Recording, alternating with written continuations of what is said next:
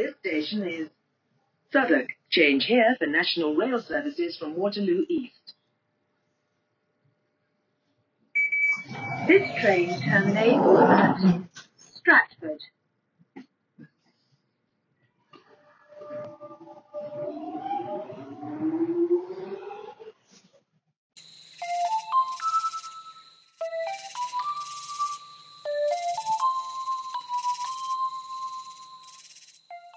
欢迎来到播客频道五湖四海。我们邀请生活在世界各地的朋友们，以创作者、设计师、异乡人这三重角度跨越时区来沟通、分享并产生碰撞。话题围绕但不限于海外生活、技术和艺术，希望带给你来自五湖四海的陪伴和故事。本期我们有幸邀请到了坐标伦敦的 Handy，来聊聊英国传统大学的生活、英国饮食以及绅士文化等话题。片头各位听到的一段英式英语的爆战声，正是嘉宾 Handy 特地去伦敦采集回来的。话不多说，一起上车吧。好，大家好，我是胡点，以及我们的另一位主播小神。啊，大家好，我是小神，来自日本东京。嗯，今天我们有幸邀请到在伦敦待了很多年的这个 Handy 同学，你要不要来自我介绍一下？Hello，大家好啊，我叫 Handing，然后啊，现在正在居住在伦敦。然后我其实是一三年的时候啊，因为上学的原因来的英国，然后在这边一直待到了一九年，然后 PhD 毕业之后就选择在伦敦工作了。呃，不过因为其实因为疫情的原因吧，就相当于在家待了两年。这样的话，其实算下来，在伦敦自由自在的在马路上走的时间也就一年多。啊，大概是这个样子啊。然后我自己是做是在一个金融公司做量化研究的啊。然后这大概就是我的背景。所以你当时留在伦敦，只是因为比较方便吗？还是你也考虑过去其他城市？其实，在英国的话，选择的机会就不是特别多，就基本上如果想在大的金融公司工作，那只有伦敦这么一个选项。然后，如果说在全球范围内的话，也没有想特别多。我当时的主要留在伦伦敦的原因是，啊，我 PhD 是由一家呃，也就是我现在任职的公司资助的一个项目，所以其实毕业之后很顺理成章的就留在这边了。其实就是怕麻烦。对，就省了非常多麻烦吧。就对我个人来说的话，啊，跟大多数的同学们相比，自己其实到现在也没有过找工作的经验。没有参加过面试，所以你是读了哪个学校的什么 PhD？没听清楚。是是一个非常非常小的城市，相当于它，呃，但它很有名的点，它是有那个一个现在英国可能还在使用的最老的一个城堡，叫 Durham Castle。然后我们那儿还有一个英国地位第三的 Durham Cathedral。从那个英国宗教地位上来说的话，地位很高。然后这两个现在那个 Cathedral 隶属现在隶属于我们的一个学院，所以学生还在那儿住。是英国现在还剩下三个比较那个典型的学院制的大学，就比方说像哈利波特他们那种会分学院嘛，四哈利波特有四个，然后像什么 Oxford、Cambridge 他们一般都会有三十几个学院，但我们比他们小一点，我们只有。十六个还是十八个学院？对，就一个比较老的大学。你说的这个学院，它不是说什么呃工学院、理学院、文学院，它不是这种。对对，不是的。对，学院是更多的是一个生活和和那个呃区分学生的呃的一个地方。相当，因为其实这呃学院制最早来源于我们比较老的那些大学，然后最早的时候他们是一个一个的 college，自己是都是独立的，然后每个 college 有自己的一些功能，比方说，呃，我们学院最早的几个 college，第一个 college 就是依附于那个呃我刚才说的那个中世纪的那个城堡，所以他们自己建了一个自己的呃神职人员学习的东西。然后早期的几个学院都是这个样，其实都是神职学校。然后但后来大家联合在一起才成了 university，所以是联合的学院，就所以才叫什么 uni 什么什么东西，呃，所以其实每一个学院都相对独立，呃，你可以自己在自己学院里边教各种的知识，然后大家生活的话，每个学院是自己的独体，呃，独立的个体。然后我们上学的话是去平时现现代大学的那些学术性的学院。是不是那个每个院之间，就是你每个学院的朋友，就是这个院里的人，就会像哈利波特一样，就特别团结，然后 每个院之间就是要比赛什么的。对，因为各个学院的话，大家日常其实是生活的集体，然后大家都住在一块儿，然后吃饭是在一块儿吃的，会吃那种 formal dinner，就是正正正式晚餐，就很长的桌子，然后开饭前要说有有一个。呃，学生会主席要说一段拉丁文，然后教师坐在高台上，他们要先吃，他们要先坐下，然后呃什么什么，就就很很标准的一套流程。然后吃饭结束的时候，要老师先走，走完以后学生才能呃再说一段拉丁文，再敲个小钟，然后大家才可以呃要要喝酒的喝酒，要干嘛的干嘛。这样的话，就确实大家会比较呃团结不同的学院。然后像我们最早最老的几个学院之间。原来都是还会还会有冲突的，就比方说，呃，最老的学院看不起第二老的，第二老的看不起最老，对，然后他们就会经常，嗯，学生们之间会有一些互相也也算开玩笑似的，呃，嘲讽来嘲讽去的吧，经常会有一些这种活动。像我们学院的话，有一个活动叫，呃，我们学院叫圣圣查斯的圣查德呃学院，然后圣我们会专门有一个叫圣查德日。在那一天的话，别的学院的人会派学生过来攻打我们学院，然后要抢我们学院的一把椅子，然后我们学院自己的就要保护他。所以，我们这种老老老的大学会有很多这种丰富的课余活动，然后学习就不怎么样。哇，好好玩！刚才你说到那个大家吃饭的那个场景，我就感觉是不是就像哈利波特一样，大家在那种很高很高的这种建筑物、老的建筑物里面一起吃饭啊？有没有老建筑取决于你的学院有没有老建筑。像我们学院的话，正好是第三老的学院，所以我们那个楼很老，但尽管很破。但是像像我刚才说的，我们那个城堡学院的话，他们就真的是在呃世界教科文文化遗产的那个城堡里边吃那个正餐，所以那个氛围就很好。我们的现在的好多学生，像都会找机会有呃就读书的期间，呃花就那个晚饭很便宜。如果是日常的话，我们每周都会有，大概就十英镑左右的价钱吧，就就会尽量至少吃一次。有活动的话，像圣诞节或者什么的，会有比较精致的晚饭。呃，那个票可能比较难抢，大家都会找机会体验一下。啊，然后说到这个，正好《哈利波特》第一部的时候，他们学校是在我们学校，是我在我们那个教堂拍的。所以，呃，你你看那个什么长，他们走路的长廊什么的，其实就是我们那个我们那里的那个教堂，啊，只不过后来因为，呃，我们的校长不知道他怎么想的，他说，呃，拍这个电影实在是影响学学生们上学，然后又又觉着影响大家旅游参观，所以之后就不让在我们那儿拍了，然后他们就去了牛津。刚想说每天都能圣地巡礼，对 对对。哦，不过后来后来那个《复仇者联盟三》里边那个雷雷呃雷神锤哥的他的那个老家阿斯加德的那个圣殿是是是在我们教堂拍的。哇，我记一下，《复仇者》的那个哪哪一集叫阿斯加德那个？第三部吧，对，雷神老家里边他有一个神殿，然后在神殿里边，我记得好像还打了一打了，就还是他在那儿躲着。嗯，就有几个柱子什么的，能看出来是我们学校教堂的那个柱子。我想到了，我有两个以前高中的朋友，他去了英国读书嘛，然后他那时候回来的时候就跟我们说，他说他住在一个城堡一样的地方，因为没什么地方住，然后城堡那里很有很多空的城堡空出来，他一个人就睡着国王那。电影里的国王会睡那种床一样，整个房间很空，一个城堡里就住了几个人，感觉真的是就我当时听了觉得，嗯，英国的生活那么神奇吗？想想，刚才听了你的话一番话，我也觉得好像确实蛮有可能的。呃，就就我们这帮老学校确实，呃，他们有时候会占很多地，所以可能有些学校会有有这样的东西。另外，其实现在在。英国，你有钱的话是能买到那种 Downtown Abbey 那那样的大的房子的，嗯，只不过它的维修费会非常贵，呃，房价本身那个东西不是很便，不是很贵，之前好像有一个什么很破旧的城堡，说两块钱就可以买，但是每年要花几百万去维修维护，是是，就买不起了。差不多。对，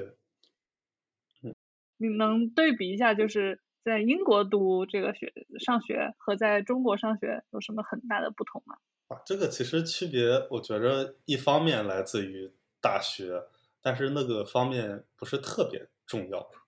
我觉得更多的区别主要还是因为读博跟读本科实在区别太大了。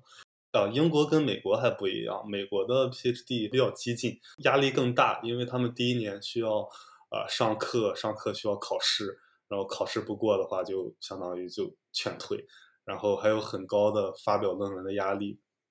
但是在英国的话，我觉得英国本身讲究一个更轻松的学习环境，就是老师并不会给你有特别多的指标，呃，然后毕业的话，我们也没有发表论文的要求，就老师也并不会啊、当当然现在很多老师会了，就是他更希望你自己去找自己感兴趣的题目，嗯相对美国式的教育可能更放羊一些。啊，所以我们有大把的时间自己安排自己的事情，啊，我觉得这个是很大的一个区别吧。你不用教课吗？原则上大家是可以选择教课，就这个也不是必须的。呃，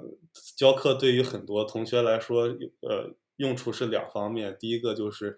你可以取得一些教育呃授课的时长，然后这对你找工作的时候有一点点帮助。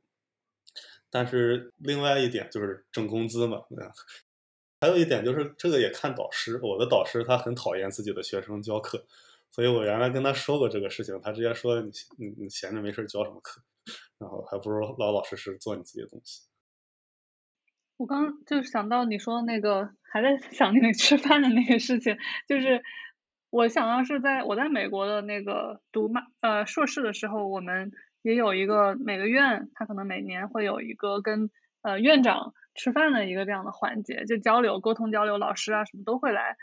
然后那个就跟你那个比，完全就是 判若两国，就是果然是不愧是这个伦敦很讲究，就英国很讲究，美国就是很嗯很随意。我记得我们当时就是找了一随便找了一层院里的一一层楼，然后就是拿了些那种三明治，就凉的都是，然后 饮料也就是点儿什么橘子汁什么水，然后就大家就在那搞点喝的，搞点吃的，然后就聊天，然后没有任何组织，没有任何环节，也没有主持人，什么都没有。呃，就那样过去了。然后我就觉得跟你那个比起来，简直就是很有代表性的两种不同的文化对对待这种事情。哦，对，这呃，就这种文化，其实在我们学校也分不同的学院有不同的礼节。像像我们学院之所以这么做，是我们是老派的学院，就是我们的创始还是那种神学的，的大概几百年那种老老的神学学院。我们所有的老学院基本上都保留着这些老传统。然后刚才没说，我们吃饭的时候还是要穿的很 smart，就是里边要穿西装，外面要再套个黑袍。黑袍？等会儿什么是黑袍？黑袍就就是哈利波特他们平时穿的那个黑的那个大披风，学士服就是黑袍改出来，基本上一样了。呃，不不穿是不能进的。就我们我们这种老学院做任何集体的事情，呃，除了玩那些东西，就比方说开学典礼啊，或者是有什么仪式性的东西，大部分时候都会要求穿黑袍。哇哦，美国都是穿 hoodie T 恤，然后我们很多学生当着那个定当着我们院长的面啊，就往那儿一靠，然后那腿往桌上一敲，然后吃三明治。对，我觉得这个只是学院不同的区别吧。就像我们刚才说的这些东西都是老老学院的做派，但像像什么最近几十年建的新学院的话，呃，大家其实就少了很多这种要求。那你那些英国的同学，他们会觉得这些吃饭一定要穿什么什么衣服的这些事情太繁琐、太麻烦了吗？不会吧？我觉着学校生活里边儿有时候固定的找一些仪式感的东西，就反正闲着也是闲着，就 挺有意思的。对啊，我觉得很棒啊，就是你会有一种呃仿佛在拍电影的感觉，就不像我们每天就那么吊儿郎当的那你们吃饭不仅是场景就是哈利波特的地方，你们穿的也都是哈利波特的样子。那我们去那边参观，随便一拍，真的就是哈利波特的场景照一样。对对对，我可能从他们从我们的角度来看的话，不是说我们像哈利波特，应该是像哈利波特如实的反映了我们的生活。你觉得你学校的食堂的东西好吃吗？因为在日本的话，英国料理不是特别好吃，甚至成为了一个梗，大家经常传说。动日本的动画片里也就经常出现这个梗，所以我想知道你的体验和你的你观察到的英国料理是怎么样。对，我觉得其实，在全世界范围，英国料理都应该是不怎么样的代名词。我觉得英国料理发展到现在，已经没有什么特别多的英国料理了。呃，我觉得英国，呃，特别是伦敦这种地方，其实吃饭不是什么大问题。伦敦有非常多好吃的东西，但都不是英国料理，就是它汇集了全世界各个地方好吃的东西。但英国本身的东西，传统的剩下来的东西不是特别多。我能想象想起来的，还还仅存的一些英国的食物，呃，比方说呃英式早餐。那那英式早餐其实是非常好吃的一个东西，呃，也不能说好吃，但是它足够丰盛。它的早餐里边有两根香肠，然后煎西红柿、煎蘑菇，两片土豆饼，然后吐司，还有一个煎蛋，就很丰盛。呃，吃一顿可以顶很久。然后，然后另外一个大家都知道的菜，可能就是那个炸鱼薯条，实在也不能说是好吃的一个东西，但是像像对于我来说，每隔一两个月就还会想着要去吃一次。啊，我们公司的食堂每周五固定，呃，然后我学校的时候也是每周五固定会吃 fish and chips，就炸鱼薯条。它所以 fish and chips 真的就是 fish and chips，就没别的了，也没有酱料吗？一块炸鱼和和炸薯条，对，两个东西，对，没有任何的融合，取决于是你是不是传统的 fish and chips 和或者是现代改良版。最传统的应该是还要配那个豆泥，就是豆子磨成的那个泥，配着那个吃。但是现在新式的那个酱可以选一些别的特别好吃的，比方说配咖喱酱也挺好吃。还有一个大家我觉得是网上的梗了吧，仰望星空派。但是我来英国这都七八年了，我真的是从来没有在任何一个饭店见过这个菜，所以我觉得它更多的是当年是不知道谁在英国的哪一个餐厅自己发现了一道菜，觉得然后就把那个说成了是英国料理，因为那个菜本身很奇怪，就是你应该大家应该很少在西式料理里边、西餐里边发现只有鱼头的菜啊。然后我刚才说的这些料理基本是英格兰的东西。但是如果你去苏格兰或者是威尔士，他们可能会有一些他们当地吃，像苏格兰比较有名的，像呃黑布丁，呃叫 black pudding，我不知道中文怎么翻译，有点类似于血肠一样的东西，就是呃猪大肠里边包着米，然后还有猪血。还有另一种叫 haggis，应该是翻译成羊肚什么什么东西，就是羊的胃，然后里边包着碎肉，也是很很黑暗的一道菜。大家去苏格兰会挑战吃，但是他们做面包是不是很好吃？呃，我觉得英国人做面包好吃，可能是因为离法国比较近。不带这么黑的。对，我觉得法国人比较讲究吧，英国人这边，嗯，大家还是我觉得比较粗。哦，另另一个传统的菜叫那个 Sunday roast，就是大家会在星期天的时候吃烤肉。就是很大块的肉，然后分的时候就给你切两片，配上肉汁，所以听上去英国食材本身料理方式都非常简单，传统的就以炖为主，现在的可能会结合了一些油炸的技巧，在本地实在是没什么好吃。那英国人日常他们吃什么类的料理？你刚才说到传统的料理并不多了，那他们吃意大利料理、法国料理还是美国料理？对，就取决于自己想吃什么吃什么。我前阵子跟一个同学去了一个印度人聚集区，就那边很神奇，就非常印度，甚至想象不到我身处伦敦，甚至有那种印度本地呃建筑非常做得好的那种印度神庙，呃，但我只是正好在那儿的时候，听我那个朋友说，好像英国最受欢迎的外来食品是叫 Chicken Tikka。就就是印咖咖喱鸡块儿，好吃吗？你觉得？还还可以吧。我不会每天吃那个东西，但是可能偶尔需要吃，因为它又便宜又到处都有。嗯，对这，就所以说英国人是除了不大吃或者固定时间吃英国料理，比方说节日的时候，呃，剩下时间都在吃别的地方的东西。那比如说我现在就要去英国玩了，去伦敦玩了啊，你会推荐吃沃茨森吗？首先还是先先吃一吃刚才说的那些东西吧，因为比较足够有特色，就是炸鱼薯条，还还就看你自己想吃什么吧。因为实在英国本地的东西没有特别多推荐的，就是你想吃一一餐就吃一餐，想吃中餐就吃中餐。呃，伦敦的中餐做的还是可以的，中国城什么这些地方，呃，有非常多做的还不错的中国料理。另外，随着我觉得随着，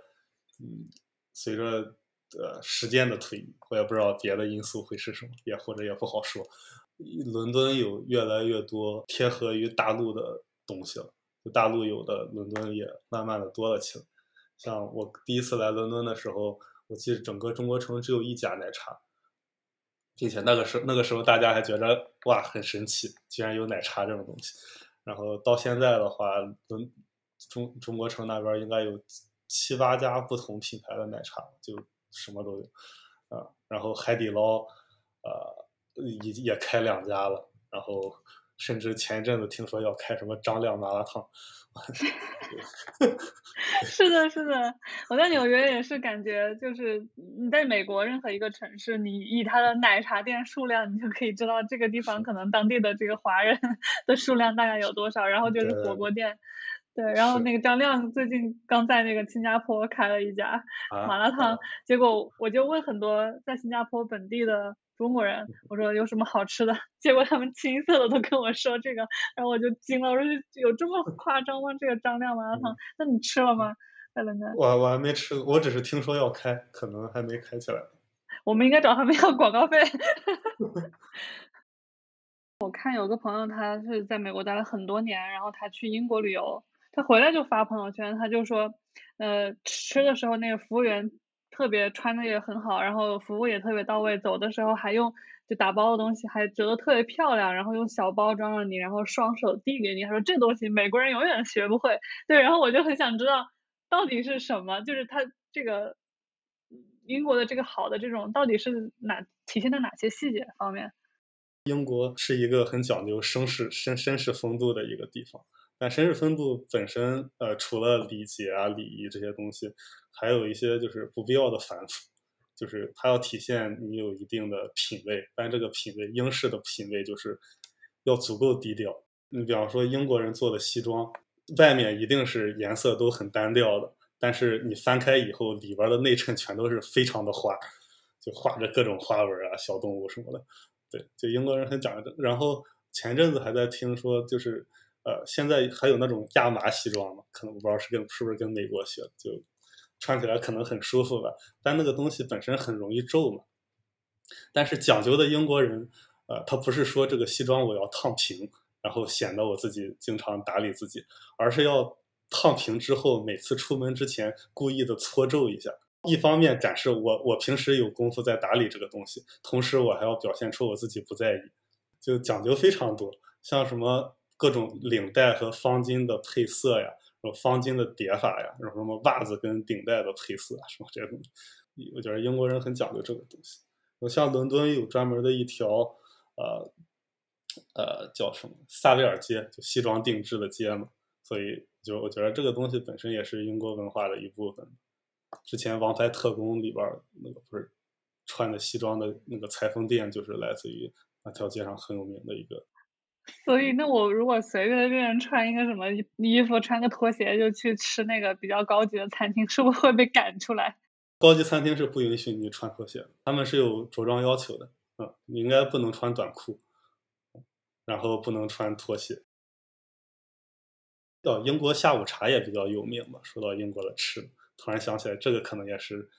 呃为数不多英国留下来的好吃的。它的环境很好，如果来的话可以试一下。订一家高档的下午茶店，比方说像丽兹丽兹酒店的那一个下午茶，但是他就要求你穿正装。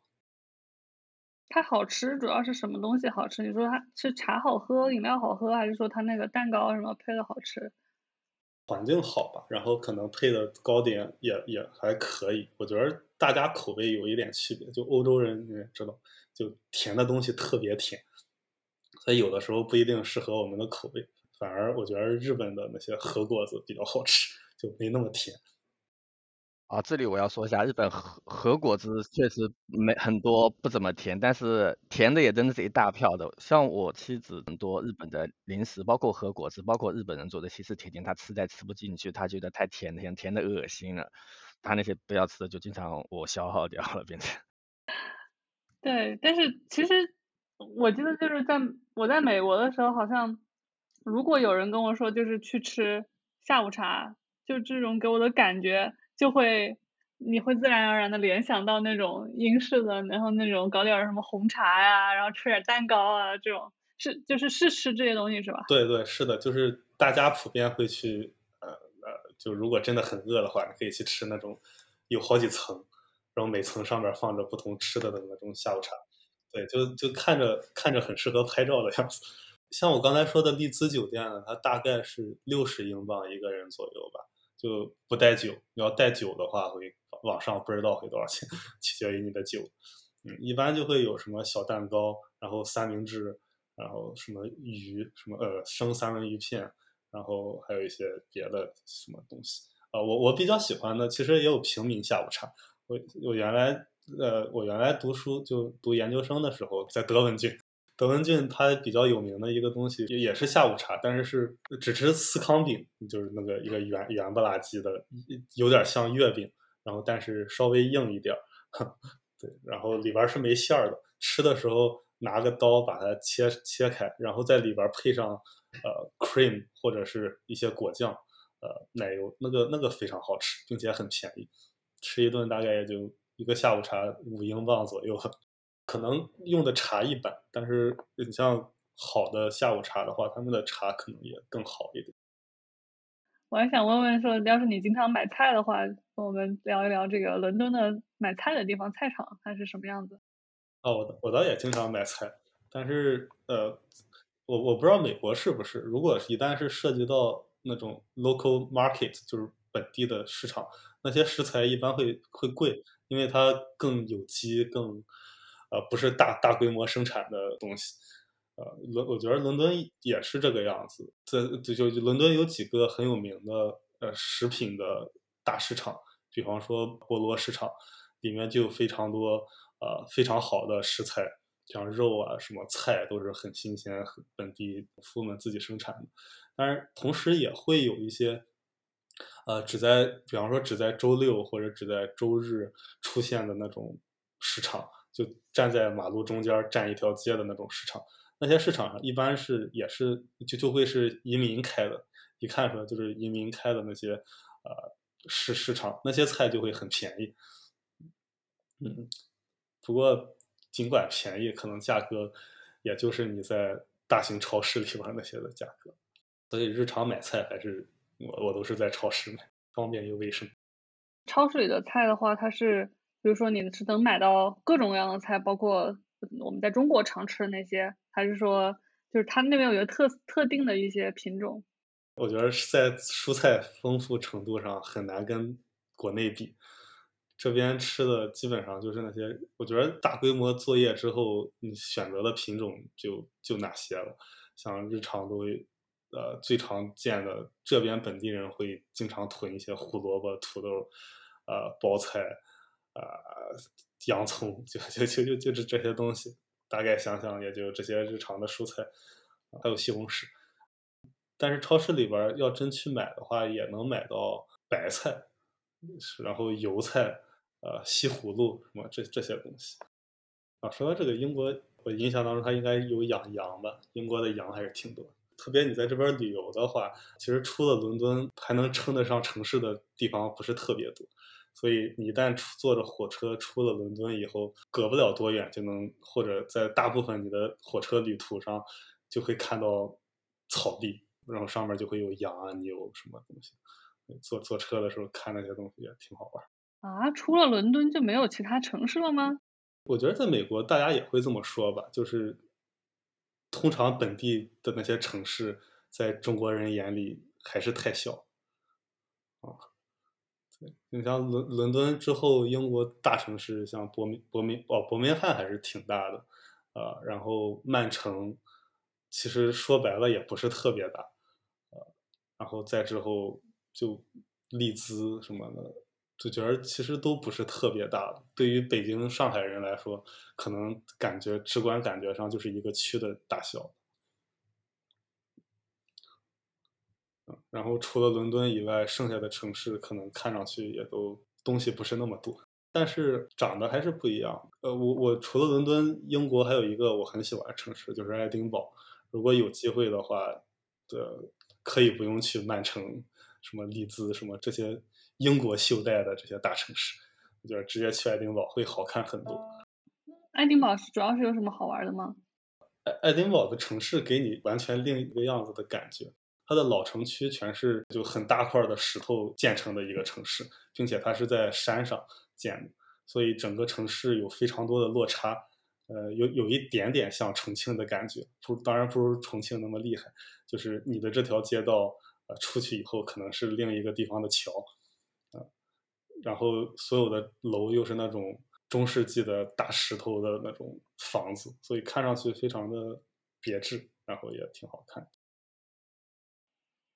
对我之前本来其实一般跟所有人聊，我都会一一般开始问那个问题，但是开始没来得及问，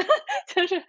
就是一般我们会问说，那你去伦敦之前或者去英国之前和去了之后有什么刻板印象是你觉得打破了的，或让你觉得哎并不是我之前想的这样，或者说我觉得这个问题可以是你们对伦敦有什么样的想想想法，然后我看看是不是跟我现在生活的差不多。对，有我觉得这这个可能会比较好回答一点。我们大部分人对这个伦敦的了解没有，反正我没去过啊，一般都是从影视剧里面嘛。影视剧里我看了一些英剧，然后或者是一些电影里面。但我觉得伦敦的感觉就给我一种所有人都必须很讲究，就是你不能穿着裤衩和呃拖鞋在路上走，然后大家都很讲究，然后所有的地方都很做的细腻，就是很注重细节。呃，也不会很脏乱差，就是你知道纽约它的问题就是纽约的所有垃圾都是堆在街上的嘛，然后它会有人来收，就是你就在街上走，经常就是你会在垃圾中穿梭。但我觉得伦敦就不会有这种感觉，可能就是虽然它给我的整体感觉是一种很阴霾，可能就是下着雨，经常下着雨，很少有晴天，然后大家都比较沉闷一点，但是它是很干净的，这是我大概的一个印象。伦伦敦确实相比较之下。呃，会干净很多，呃，然后呃呃，天气也确实像你说的，就是就是这个样子。也伦敦的天气实在是有点差，呃，冬天的话，基本上大部分时间都是阴天或者要下小雨。啊，有一点我原来没有想到的是，伦敦的夏天会非常热，它大概会有一个星期左右的时间，伦敦的气温会超过三十度。但是因为伦敦是一个就很多地方是没有空调的地方。所以三十度其实就非常热，然后伦敦的地铁下面，因为伦敦地铁建的实在是太老了，所以它的当初的设计导致它的地铁是吸热的，在地铁下面就会温度达到四十度，将近五十度。又像你说的，伦敦大家穿着又很讲究，所以我刚来的时候夏天上班要穿正装。然后要挤地铁，地铁又非常的挤，人挤，早高峰又是人挤人，然后气温又是四十度，实在是太难受。地铁里没有空调，对吗？对，地铁是没有空，因为伦敦的地铁建的，一八几几年建的，实在是太老了。我记得当初建桥的人有有有考虑给那个就做研究，考虑在地铁上装空调是不是经济的一件事情，特别是老的那几条线路，然后结果就发现。不知道是设计还是材质还是什么样的问题，这个伦敦地铁是吸热的一个东西，所以如果你在里边装空调，本身效果不是很大。对，这这也可能是一方面导致了为什么伦敦的地铁司机工资会那么高，实在不是一个好工作。伦敦地铁司机的工资应该能到五六十 K 吧，跟伦敦比非常高的一个工资。哎，你是在英国经历了这个整个脱欧的过程，哎，来跟我们讲讲，就是讲一下有没有什么好玩的？我觉得它有点像，嗯，有一点点点风声大雨点小的样子了。因为在脱欧之前，这其实是英国最重要的事情，呃，大家就是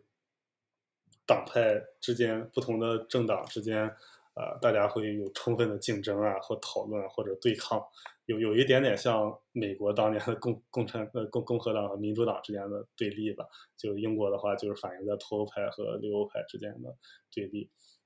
呃呃，对，那那一段时间你会看到一些冲突吧，就主要是移民和呃英国本地人那些呃人之间的冲突。但是啊，等脱欧真正实施之后，反而遇到了疫情，然后疫情其实就成为了最重要的课题。然后脱欧的影响就对于日常居民来说，就影响显现的不是那么明显了，因为大部分时间可能。带来的影响，你很难说是因为疫情导致的，呃，还是脱欧导致的，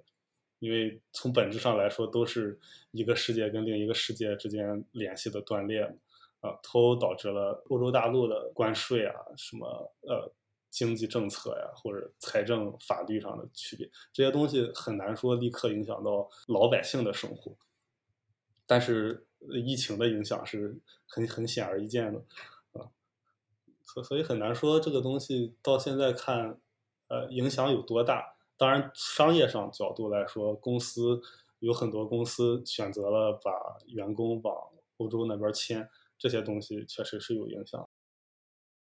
我到现在都不知道为什么英国要脱欧。啊，呃，我觉得英国脱欧的核心原因，我觉得跟美国为什么川普会上台挺像的，就还是失落的中产们会觉着。呃，自己对国家的掌控变小了，然后很多的工作机会流向了外来的移民，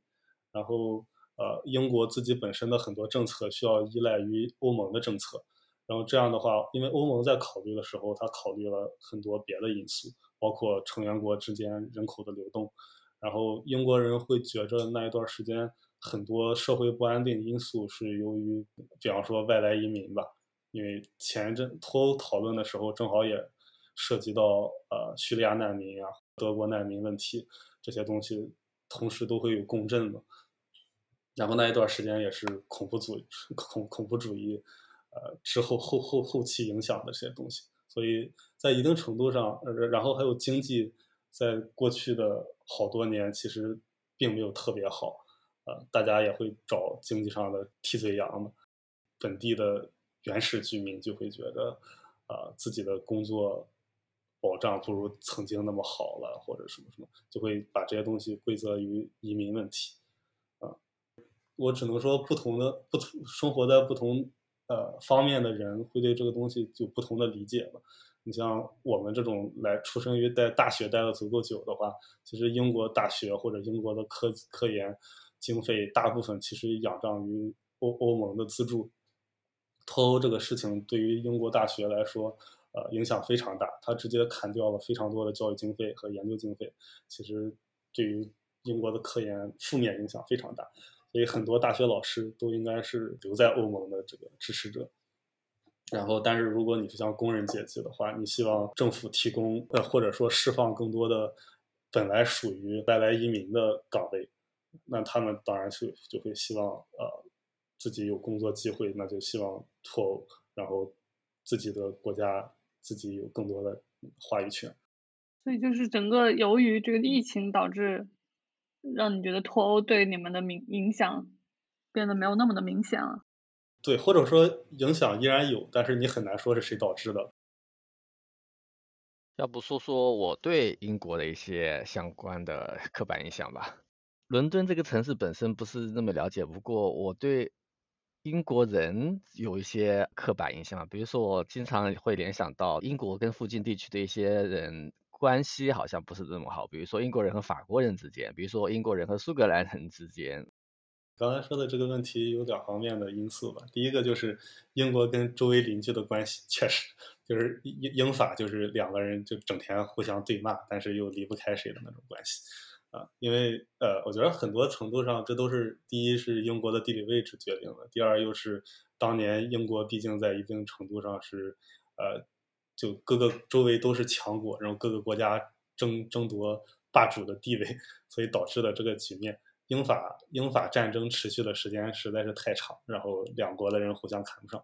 比方说法国人觉得英国人土，英国人觉得法国人矫情。这两边都可以这么看吧。像像我们这边的话，之前我学了一个很有意思的说法，呃，我们同事有时候说话不小心说出脏话来的时候，就会说 “Sorry for my French”，就是 就是，对就是 对，就很抱歉我说了法国人说的话。对对，所就所以生活生活中有非常多这种的调侃，我相我相信法国人也有很多这种形容英国人的话。然后英格兰人跟苏格兰人这个呃，大大家就生活在同一个岛上。苏格兰人本身是被英格兰人征服的，所以加入的英联邦，呃，大英帝国嘛，所以他们呃始终到现在也在考虑独立公投的问题，所以这个也没有办法，就是一个永远会持续的问题。另外，其实英国还有一个更大的，我我也不知道用什么词来形容，它跟关爱尔兰的关系其实本身一直都也也是有很多历历史遗留问题的。就是现在伦敦，呃，哪怕是之前的呃遭遇恐怖袭击的那一段时间，就我们这个时代的恐怖袭击，但对于很多老老伦敦人来说的话，其实这些东西都不是什么大事。更大的事是当年北爱脱离爱尔兰那一段时间。呃，伦敦是每天都你都会在附近的人那儿听说有什么暗杀、什么爆炸、什么这些东西。对，那那一段时间，爱尔兰就北爱尔兰，呃，跟跟跟英格兰的关系非常的差。那个因为涉基本上涉及到爱尔兰的内战了，然后北爱尔兰又想加入英英国，然后爱尔兰人又觉得要爱尔兰呃联合，所以那段时间他们应该是有更大的矛盾。哪怕脱欧的话，其实现在爱尔兰和北爱尔兰边界也是呃，其实非常核心的一个问题。嗯，那个也导致脱欧一直谈判谈不下来。然后，但这这这个是刚才说的英国跟邻国之间的关系。但你要说英国人怎么看外来移民，就呃，是不是对我们这些外国人友好的话，我觉得如果一个人。本地人受受过的教育足够多，或者说足够开放的话，其实英国是一个非常包容的城市。尽管它不是一个像美国那样的移民城市，呃，美国的城市那样的移民城市，但是它因为历史上它的移民足够多，然后它的文化又足够开放，然后英国人又足够喜欢艺术呀什么这些东西，他们能够理解啊。更开源的社会、更开放的社会、更多元的社会，能够带来呃文化、经济或者生活上的繁荣。所以我觉得大部分的英国人能够理解这一点，并且对外来移民足够的包容。但是不排除确实有非常多的极右翼分子，就是他们有非常强的民族保守主义，他们会比较排外。像我记着我读研的时候，呃，就一三年那个时候也有个游行，他们就会。呃，对我们这样的人就会说，呃，什么滚滚出国家或者什么的。然后我走在路上也也有那种，一一辆车从你身后朝你扔个鸡蛋，然后那个鸡蛋差不多快砸到我的时候，那种车就呜就飞走。所幸我没有被砸中过，但是肯定有朋友是被砸中过。对，就就这种现象是存在的。另外。啊，尽尽管我这么说可能会比较奇怪吧，但是一般这种人都是，我觉得很多人都是二二代移民或者二二三代移民，我我就可能是他们在一定程度上在这边扎稳脚跟以后就不想让 后面的人再来了，给给我一种这种感觉。嗯，但呃当然本地也有这样的人，但是你明显能看出来他们受的教育水平不是特别高。我对英国人还有个印象，就是他们好像说话方式跟美国人还是蛮不一样。虽然讲的是英语，比如说最常听到就是他们讽刺的方式特别的绅士。可能可能英国人本身还是避免真正的正面冲突，我我觉得一定程度上会有，所以说话就会委婉很多。就如果我说了个东西，你觉得是狗屁，根本不同意，那你会用英语怎么怎么说？It's interesting idea. It's very creative. It's unique. 这样的话，在美国一般就会听成是表扬了吧？肯定是表扬啊，对啊。或者首先肯定会说 I like this idea，呃，it's special，大概这个样。是我觉得其实现在，呃，也分人吧。像我之前的导师，他可能他他在军队待过，尽管他是一个金融学教授，但是他兵痞非常的严重，所以他说话也很直。就英国也存在这样的人。我还想问一下，那个就是不是说英国都很绅士吗？很 gentleman。那你在那边，你后来才学到的一些这种表现你绅士的这些方法呢？他好多这些东西融入到日常生活里边的，然后大家日常生活对陌生人足够礼貌。比方说我们这边，呃，去那种商场或者任何一个地方，你开门，然后如果你后面有人的话，你是要帮后面的人扶那个门的，啊，然后这这这一点我觉得是那很很好的一个，就是或者说很不错的一个行为啊。然后是我来了英国以后才发现有这样一个行为，就是帮别人扶门。然后在这边排队是非常重要的一件事情，非常严严肃的一件，大家都在认真排队，非常喜欢说 I'm sorry 或者 Excuse me 或者什么 Thank you 就这些话。感觉英国人和日本人可以成为好朋友。对我刚想说，很很像日本坐巴士，你要说什么 上上去先说谢谢还是说？对，那那日本的和这个日本人的这种礼貌和英国的这种绅士有什么不同吗？可能我自己不足够提炼出区别是什么，但是我觉得是有区别。我不我的理解我不知道对不对，就是有经常说就是日本人这些装那个表现的像文质彬彬的一个底层想法是他们不想给别人添麻烦。比如说这个想法，那会不会英国人也是普遍存在的呢？还是英国人是因为完全他们想显得自己绅士？对，我觉得可可能不大一样吧。我觉得呃，当然也可能是我倾向于用好的想法去推断大家，所以我我自己会觉着英国人在这方面的行为，呃，或者说叫有有足够涵养的人，他们就是想着自己是在帮别人，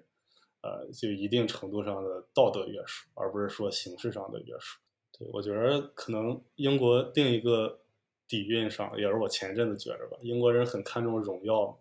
然后荣耀在一定程度上就是也反映了我对自己的道德标准。所以说，如果这个事不麻烦，然后又能帮别人，可能英国人会喜欢做。但可能这些也是老派的绅士的做法，现在的年轻人也很难说大家在想什么。那我们这个时间也挺久了，我们用最后一个问题来收个尾，就是能不能呃。跟我们分享一下伦敦给你印象最深的几个你去过的地方，或者那边发生了什么事情？呃，我觉得伦敦首先它是一个呃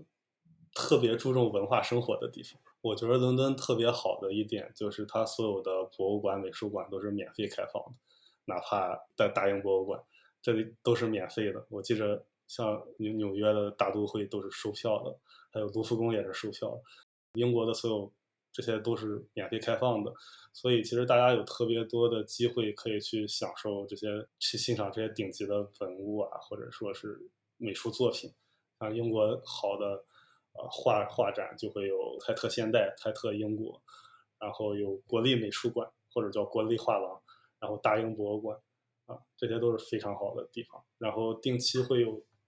特展，然后英国的特展做的也都是非常的考究，然后。设计非常好，然后英国也同时有非常好的那个歌剧、音乐剧。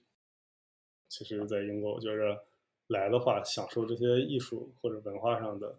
呃东西非常好，值得来的一个地方。今年正好大本钟装修结束，所以我们又有一个景点恢复了。他花了四年的时间清理他的表盘，所以现在来的话，钟面是能看见的。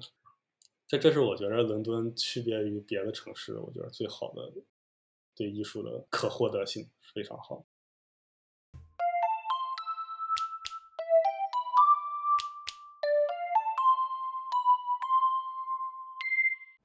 现在是我们的五湖四海每期的播客点歌环节，啊，那我小神还有 Handing，因为疫情的关系，其实都有挺久。在海外没有办法回国了，今年过年也是在海外过的，所以我们这边就放出一首 Handing 来点的 Five Hundred Miles，希望我们都能早日回国，希望疫情早点结束。If you miss the train I'm on, you know